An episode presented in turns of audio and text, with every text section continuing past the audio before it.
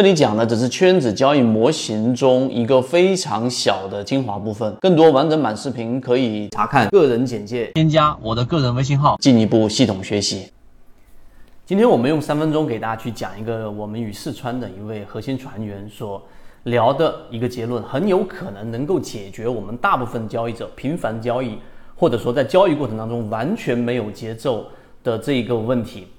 首先，我们先说第一点啊。就是对于现在啊这一个环境之下的这一个判断，我们需要等待，因为七月份、八月份市场出现了我们所说的市场背驰之后，大范围的这一个资金的逃离，但是股价没有下跌，这里面有第一个关键叫做资金优先于股价，于是出现了这一波近期九月份啊的这样的一个调整。那我们还需要等等什么呢？等增量资金进场。那这是我们现在环境里面所要给大家所提到的。但是很多人在这一回就很很多的这种冲动性交易，就从自己的心中，然后呢衍生出来了，甚至没有办法克制。我们就得说第二点，到底怎么样去解决这一种冲动性交易或者频繁交易，或者说我们甚至可以提出怎么样去判断一个交易者是成熟的，呃，另外一种是不成熟的呢？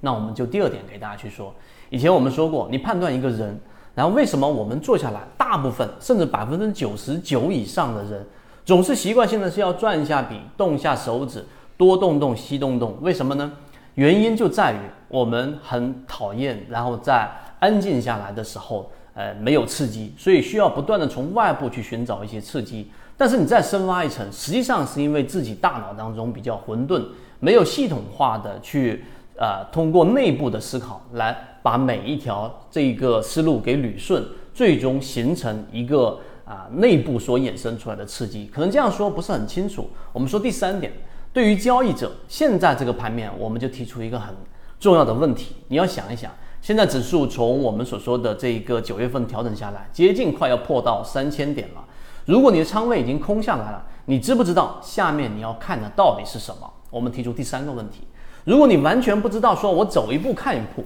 在交易过程当中走一步看一步，其实就等同于我们一直在说的墙头草，骑强者。然后呢，这个市场出现上涨了，你就追；这个市场出现了继续性的调整，你是认为我的空仓判断是对的，我再继续等一等。于是，一旦一个小反弹，你进去又导致被套。所以第三点，我们提出是这个问题，我们圈子已经给出答复了啊。当然，刚才我们说了，时间关系，你没有办法每一条细节给大家讲，但我们拿出一个框架给大家。首先，大盘你到底要看什么，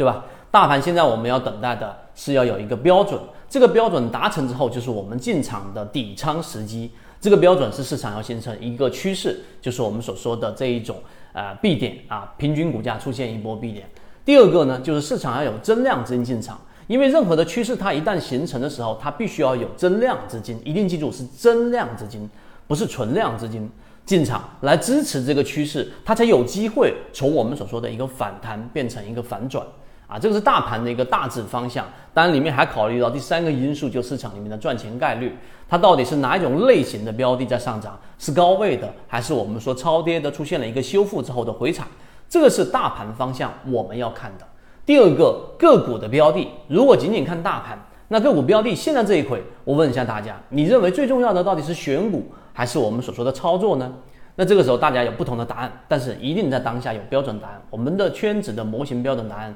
一定就是跟随了，因为选股时机实际上还有，也就是说十月底之前，如果你在我们圈子当中，你会发现三季报在陆陆续续公布，我们还有选股时机。但是在前面的一季报跟二季报，以及我们现在公布的金鱼报，我们更重要的是要看原来筛选的这个小的池子当中的这些标的。他们面对着大盘的调整是什么样的反应？是不是抗跌？第二个，面对着大盘的增量资金进场，它到底是不是快速的修复，还是缓慢的修复？所以在操作的方向上，我们有没非常明确的一个标准，就是我们从标的鱼池当中要看它的反应，我们更多的参与是我们说缠论当中的第二类型或者第三类型的。买点标的，而不是第一类型的蓝色超跌，也不是已经出现恐慌、正在恐慌当中的标的，这些标的都是第一类型买点排除在外。所以你看，我们就举了两个例子。我跟四川的这位船员在聊这个话题的时候，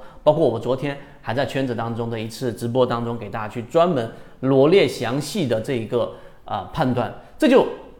拿出了我们所说的刚才那个问题，成熟交易者和非成熟交易者的差别就是，你可以想象刚才我举那个例子，非成熟交易者就是我现在不论行情盘面怎么样，我就是想动一下。我就想操作一下，十点半之前我看到标的突然之间拉了三个多点，然后是直线拉升，我就冲入系统，我总是要操一操作一下，哪怕只买一百手，我也一定要去这一个买一下这样的一个标的。那这种就是我们刚才所说的，因为自己没有系统化的思维，也不知道后面下一步我到底应该关注的市场的这一个标准到底是强是弱，我到底是进场还是不进场，这个界定是非常模糊的。所以才会导致刚才我们所说的，你需要不断的从外界去寻找刺激，从外界去寻找反馈，来验证自己内心的看法。那成熟的交易者就是刚才我们所说的那一种，你非常清晰你要看什么，并且呢，我们中国不是有所有人在别墅上面啊，老一辈年纪稍微长一点的喜欢打上四个字“宁静致远”，也就是说，你只有真正的能够静下来，从自己的内心深处，然后呢，去寻找到。这一个条理性、系统化的这种判断，在很多事情的决策上，你就比大部分的交易者更清晰。所以，我们这个话题就讲到这里。那刚才我说怎么解决你频繁性的交易，你估计现在只是有了一个大致的答案。那更多细节的，我们一直在圈子给大家讲过。你可以拿一个交易模型。至少是相对有效的，无论是我们说的江恩，还是这一个道氏理论，还是我们所说的这一个啊，我们认为国内比较适合大家实战性比较强的缠论，哪一种系统，你系统性的去看一看，最终对于自己的交易一定会有很大的启发。好，今天讲不多，和你一起终身进化。这里讲的只是圈子交易模型中一个非常小的精华部分，更多完整版视频可以查看个人简介，添加我的个人微信号，进一步系统学习。